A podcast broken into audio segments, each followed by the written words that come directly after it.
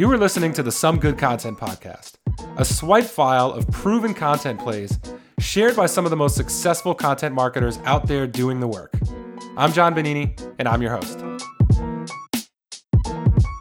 My guest today is Ryan Law, Director of Marketing at Animalz. Ryan, welcome to the podcast, man. I've been a big fan of both you and Animalz now for, for several years. Oh, thank you for having me. Absolute pleasure. I've been following you and your work from afar as well, so lo- looking forward to chatting. Yeah, and and obviously Animalz is a content marketing agency, but uh, you know I, I come from an agency background years ago, and a lot of times agencies are not so good at doing the things for themselves that they do for their clients. Animalz is does not have that problem. At least you know it doesn't seem that way, right? Uh, from an outsider's perspective. So talk about what does content mean internally for for Animalz? Uh, like what can you share in terms of like the role it plays, what kind of numbers it helps the company generate? Like just give us an overall feel of the role that uh, content plays internally for Animalz. Yeah, sure thing. So I I've spent like about 10 years working at different content marketing agencies and before Animalz I co-founded my own agency and ran marketing for them. And the role content played there was like very typical what a lot of agencies use content for, which is I targeted a bunch of keywords, the highest volume like SaaS related keywords I could find with a view to generating like a bunch of traffic and leads from that we got loads of traffic, ranked number one even to this day for a bunch of great keywords, and got no customers from it. Like literally not a single customer for the longest time possible. Uh, I think Animalz, the way I'd characterize how we do content here, is kind of the opposite of that. Uh, we don't fixate on traffic at all. We focus almost entirely on like bottom of the funnel. Uh, the main source of content for us is talking to sales prospects and trying to solve problems that they uh, experience day to day. So it's kind of hilarious. Like by a lot of standards, our blog is very, very unimpressive in terms of like KPIs, but in terms of like business generated, it's it's a beautiful, beautiful thing. So what what does that look like? I think you shared some numbers uh, before the call, like uh, overall sessions, uh, and then how that contributes to to qualified leads. Yeah, totally. So I think um, I normally look at page views because I don't sure. particularly I don't care which metric I look at. I just look for like change in those metrics. But I think it was about twenty thousand sessions in the last month, uh, and that was about hundred thousand page views, which was it was actually our best ever month for traffic last month, courtesy of the benchmark report. Uh, and in terms of that actually translating into like the bottom line, I think it was something like 34 SQLs or something we generated from that. Right. Uh, and we're we're quite like rigorous about what we call an SQL. It's not just like anyone that gets in touch. They are good fit people, uh, and we generally convert a very high percentage of those people. What's uh in terms of content distribution like? What are the you know because uh, the the content obviously there's there's some organic magic happening there. Uh, based on the numbers you shared, but uh, there's a good deal of that that's coming from you know other places besides Google. So, what are the distribution channels that have worked so far for Animalz? The one I've been keeping my eye on and I've seen a huge uptick in is newsletter distribution. So obviously we have our own newsletter and that sends like a pretty predictable few thousand sessions uh, to each article when it's published. But one of the biggest sources of traffic has been all these third party newsletters. I think like the rise of Substack and all these um, publishers. There are just so many newsletters out there, so many people hungry to curate content sure. Uh, that every month we get featured in like a dozen, two dozen different newsletters, and that drives thousands of visits quite often. Hard to influence though, right? So like, uh, or, or or is it? Or are you sharing it with people you know have have um, you know popular newsletters and kind of like almost like a like a PR push? Like, uh, is that something you have control over? Kind of like we're definitely not organized enough to say like hey we're one of the things i wanted to do but never did with the benchmark report was actually give people heads up so they could feature it and all that kind of thing.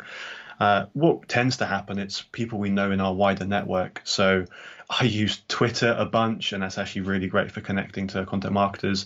Uh, we've got jimmy's uh, slack group the content mm-hmm. marketing career group a bunch of people in there uh, and I think a lot of people that run newsletters are also subscribed to our blog, so they see a bunch of stuff as it comes out. Right.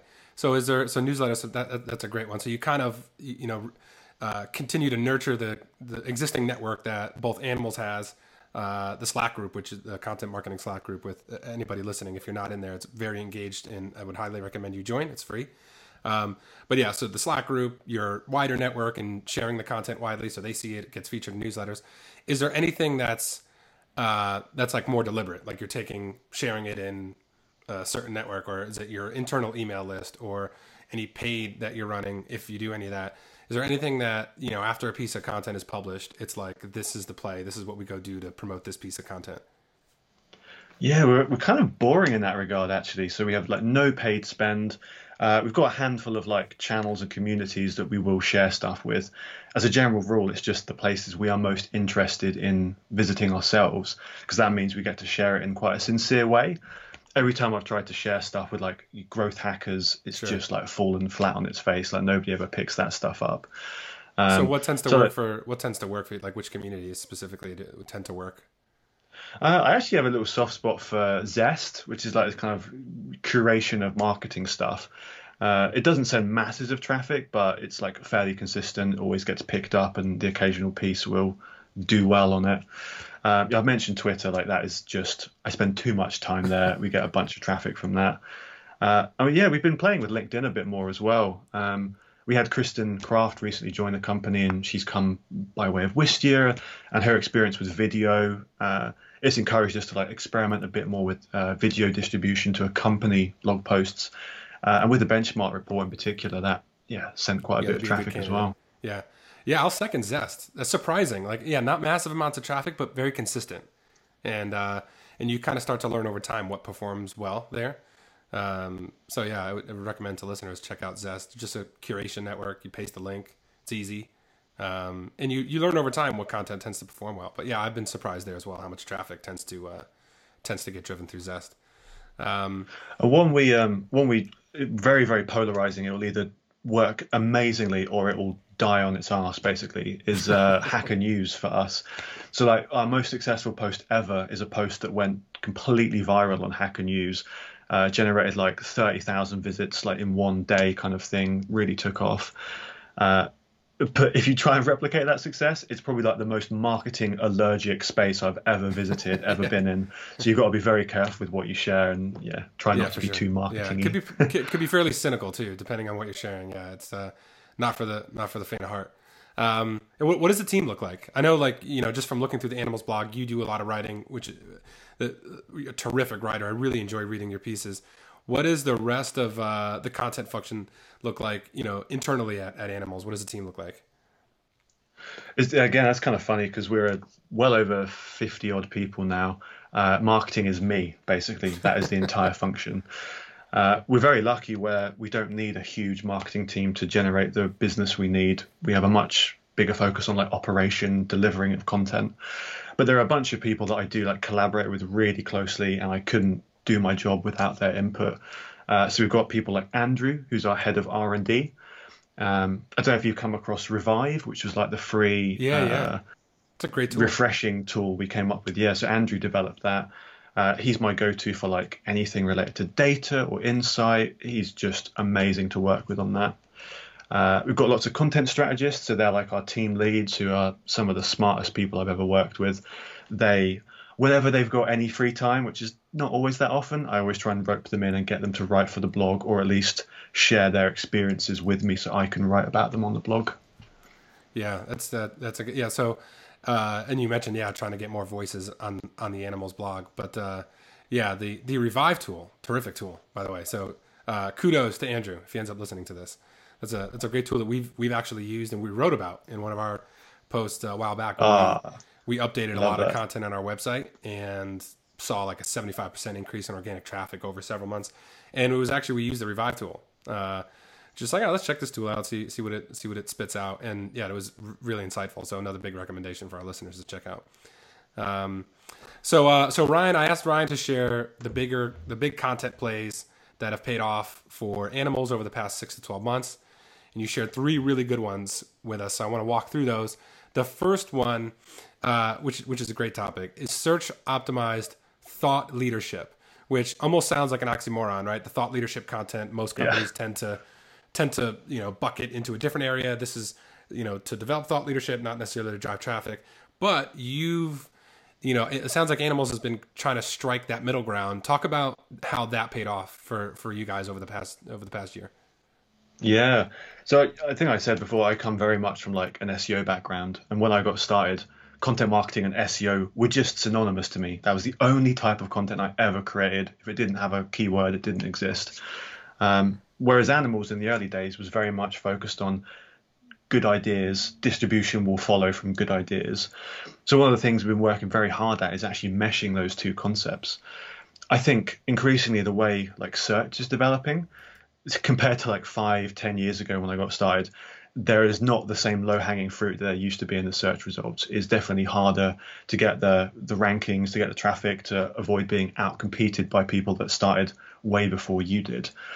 I think one of the best ways to differentiate is to uh, share. It's like an Andreessen Horowitz term, an earned secret. So it's this idea that as a company, as a team, you've got experiences that nobody else has had. You can share something unique on any topic because it's based on your experience. So what we try and encourage people to do is when you're writing an SEO targeted article, even if you're sharing largely the same kind of information as all the other content out there, add your earned secret on top of it. Maybe that's data you have access to, personal experiences you have access to, network you can lean on, something that can differentiate, add that thought leadership angle to what might be an otherwise quite mundane SEO piece. I love that the earned secret, um, and uh, yeah, I think I think Animalz has traditionally done a good job of that. Um, and so you, you made a good point too in in the in the initial response that you sent me, which was that in the most contested SERPs that it's opinion and experience that tend to set the content apart.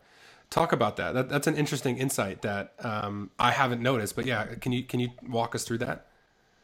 Yeah, definitely. I one of the posts I've written in the past is about this idea of like copycat content, where the way most people, and I was guilty of this too, approach trying to rank for something is you look what's already ranking and you consolidate all of that information, make sure you're covering all the same bases as all the other articles.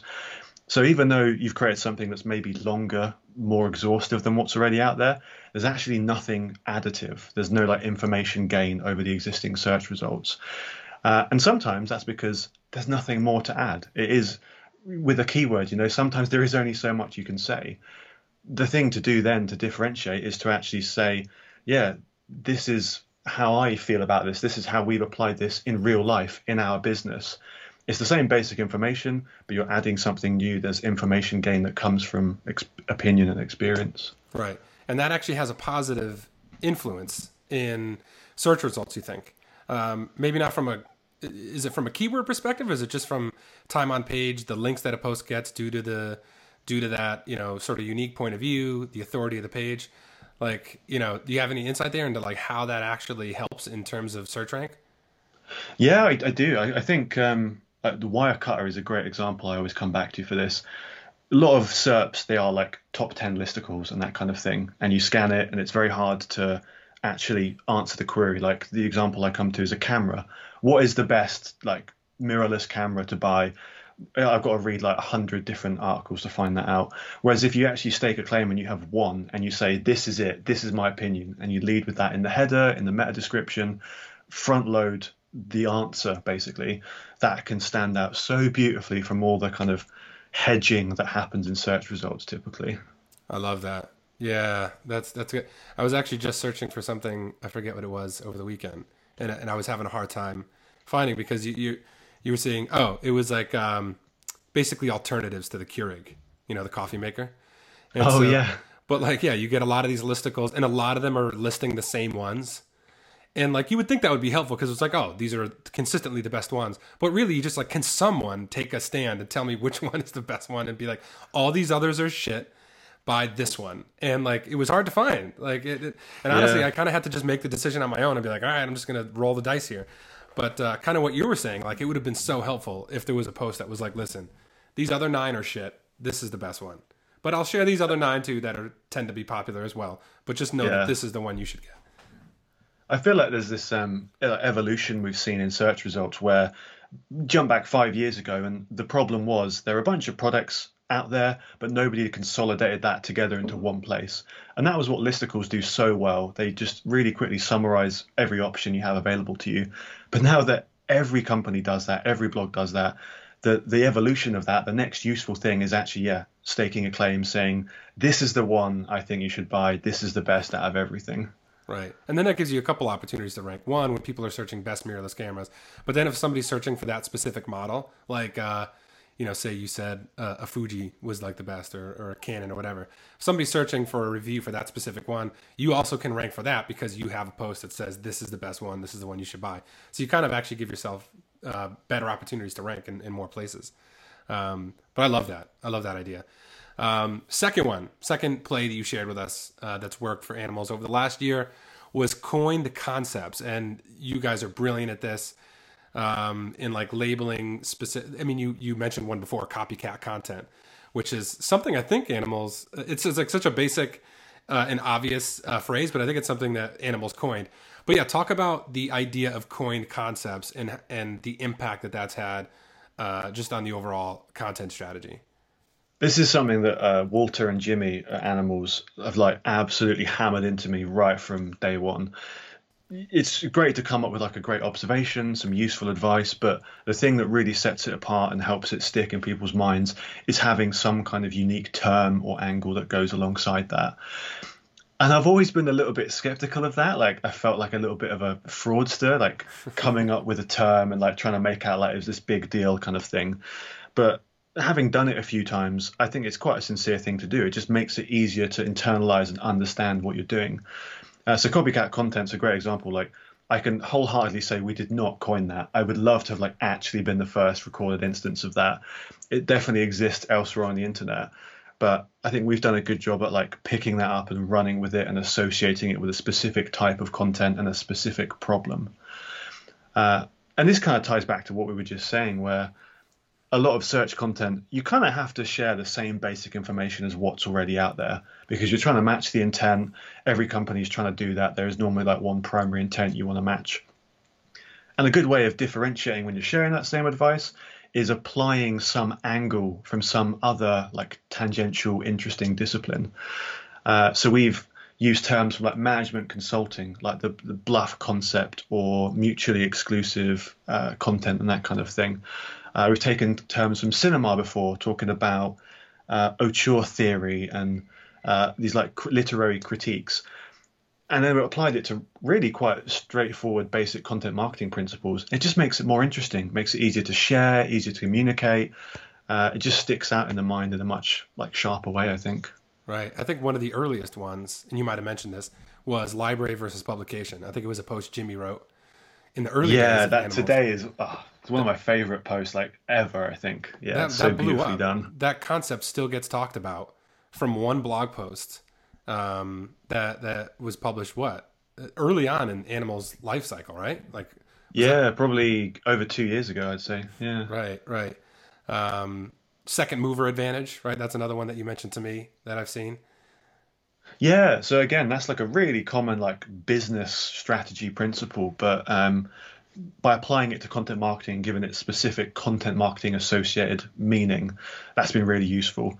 We're just trying to draw like discrete lines around these kind of nebulous but familiar concepts that people think about and experience every day, and they read that and they go, "Ah, that that's a cool name for it. That that phenomenon I've experienced." What uh, what is second mover advantage?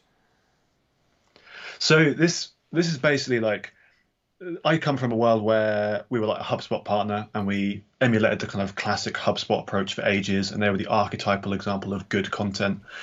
And I think a lot of companies still hold up the HubSpot strategy as the best thing to do. Mm-hmm. But the argument I made was actually HubSpot and that whole whole cohort of amazing content marketing companies from like 10 years ago, the strategy they used is not a strategy that works today. They were the first movers. The content marketing landscape was much less competitive.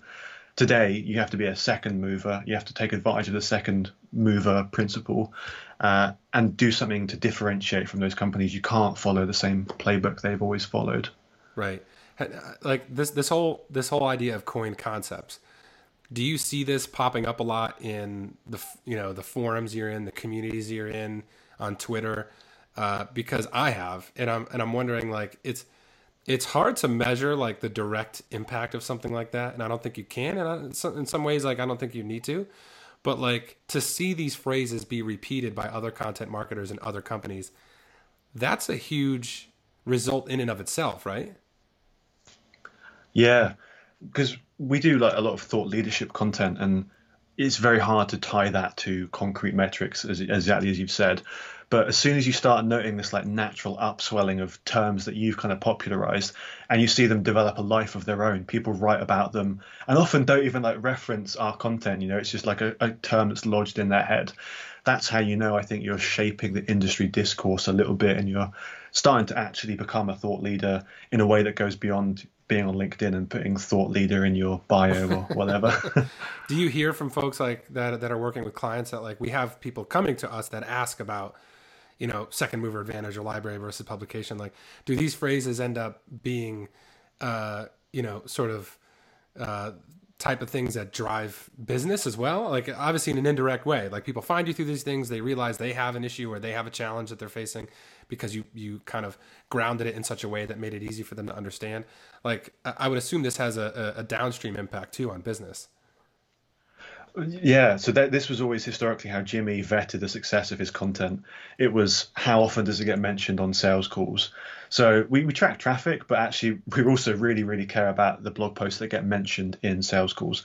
People will come to us and they'll reference a particular blog post and say, this this is exactly what we've been thinking about. This is how we want to develop our content strategy. And unsurprisingly, that makes sales like a much nicer process for everyone because they're bought into the ethos, they like how we're thinking, and it's very easy for us to then deliver on that expectation. Right. That's a great metric. How many times was it mentioned on a sales call? Uh, was he was yeah, he tracking it like a spreadsheet that. or something? no, no, I really wish we were. Yeah, we should get like uh, gong recordings or something and try and extract terms out of it. right, that would be a brilliant metric to share too. There's another coin phrase for you to to come up with at some point instead of sessions, yeah. instead of leads, instead of whatever. It's uh, I'll leave that to you because you seem like you're pretty, you, you Animalz is pretty good at coming up with those phrases. So, uh, but th- yeah. that that's fertile ground for one uh, for sure. Uh, and the last one, which is timely because like you just mentioned before, the uh, the benchmark report just went live a couple weeks ago, which was a very well written report, very insightful. But the third thing, the third play that you mentioned that has been big, uh, has paid off for Animalz has just been data driven content. So just just talk about that for a minute, like uh, you know the overall approach, why you thought it was important, and just how it's working. The, I think the thing data driven content has going for it is that quite often it is proprietary. Um, so this benchmark report is a great example. It, it's data that Animalz only Animalz has basically. There is no data set kind of like this in the world. Uh, and the great benefit of that is if people want the insights from it, if people uh, want to benefit from it, they have to read it on your website. They have to link to your website. You are the canonical source of that information. So that's great for like establishing your company's reputation as a thought leader, as a place to go to uh, learn about like the cutting edge of your industry. It's also very cynically great from a linking perspective as well. Uh, virtually every company I've ever worked with, the most linked to assets are always statistics and stat roundups. Uh, I think a lot of the time as well, companies they're kind of uh, like almost meta analyses, so they just pull a bunch of stats from other uh, websites on the internet, other blog posts, a lot of which never actually go anywhere. They they're all kind of uh, self-referential, really bad data. Mm-hmm. The one thing we wanted to do with this bit of data-driven content was at least have good data based on actual primary research that people can have faith in it as a, a useful uh, metric of success for their business. Talk to me about the benchmark report. How long did that take for for the team to put together? Yeah, probably uh, know, a good couple of months I think to actually do. Uh, the heavy lifting was one working out what it would actually look like. We went into this with like so many different ideas and trying to work out what was possible with the data versus you know what was kind of aspirational and maybe something for the future. That was quite a challenge. Uh, actually pulling all the data, wrangling all the data. Uh, that was Andrew's job. He did a fantastic job with that, but it definitely took him a long time to do. Uh, and then like the bit I was most involved in was reconciling the data with the reality of like how businesses think about marketing and content. Yeah, that was uh, it was a brilliant report. I mean, it basically pulled from from you know years of of, of client data, right? Shared, obviously, autom- uh, you know, uh, autonomized and, and and and with permission. But th- that's basically where the data was pulled from, correct? Yeah, exactly that. We kind of thought, what is a more useful data set than actual real world companies that are doing this day in, day out and actually living the reality of content marketing? So many benchmarks are aspirational or they're, they're, based on like a sample size of one quite often and it's very hard to extrapolate from that sure. even though i think our data set has some limitations i think it's a really really good starting point for saas companies doing content marketing to work out how they stack up to other companies right what's the response been so far I've been really, really surprised by how positive it is. I'm one of these people that's, um, I don't know, I probably overthink things too much and I pick things apart and I'm never quite happy with it. Uh, and we got this out into the world and we were glad it was done, but we immediately saw like a dozen ways we'd want to change it or improve it for the second version. But actually, people have been so, so receptive to it. Uh, the thing that comes up time and time again is just how like realistic and accessible the metrics are. They're, it's, it's obviously data that is trying to be reconciled with the real world of content marketing. We've tried to combine things like traffic benchmarks, but then say, given how most companies do content marketing, this is what you can do with that data. So trying to be quite heavy-handed with the practical application part of it, and not just have a list of stats to share around and ogle. Is this going to be like an annual report? Will you do another one next next fall? That's the plan. Yeah, first of many, hopefully. Uh, potentially some qualitative data reports to go alongside the quantitative as well. Right. And so, you, you, uh, is there other reports planned throughout the rest of this year? Uh, obviously, if the strategy is is uh, is one that you're you're betting big on, I would assume you have other reports that you're you're thinking of or have lined up. Yeah, so I think we're probably going to do uh, this kind of benchmark report once a year, and that'll be kind of like the pillar piece that you know, hopefully mm. people will reference and come back to each year. But one of the things we realized doing this is we end up with so many questions as a result of the data. Lots of like smaller little questions we can try and answer with data analysis and we'll probably tackle those like systematically throughout the year. Things like internal linking structure or a deeper look at like particular sizes of blogs and that kind of thing. Yeah you have so many blog posts you could pull from that now uh, all pointing back to that. So i would assume that's part of the strategy. That's it's brilliant. It's a brilliant piece of content um, Ryan, this was great, and uh, just it, it's it's great to to to hear uh, both the strategy and, and really the philosophies behind the the animal strategy because it's Animalz has been somewhat you know a, a, company whose content strategy that I've I've admired for quite some time and then obviously having you on board and, and your writing ability and the content that you come out with. It's great to hear uh, the behind the scenes of, of how it all works but but most interestingly how you all think about content and how thoughtful um, that team is there. So was, thanks for coming on and thanks for sharing. Yeah, real pleasure. I, I, love working at Animalz, and I've never met a bunch of people that care and think about content as much as the team does.